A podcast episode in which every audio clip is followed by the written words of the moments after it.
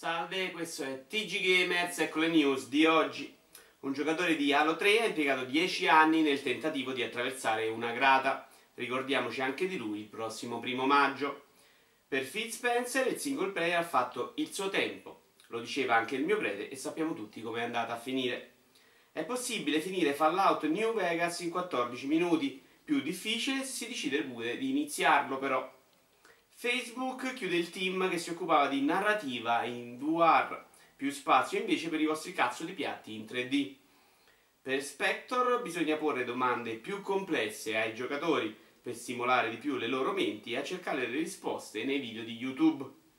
Il creatore di Assassin's Creed lasciò Ubisoft perché stufo delle bugie e del compromesso. Al suo posto verrà assunto Renzi, pare.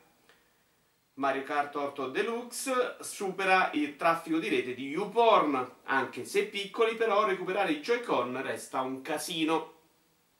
Oltre 50.000 al giorno le richieste di rimborso su Steam, prima del lancio di Nome Sky erano invece 18. Lo sviluppo del nuovo Batman potrebbe ricominciare da zero, ma proprio che ieri hanno assunto un programmatore per ammazzargli di nuovo i genitori.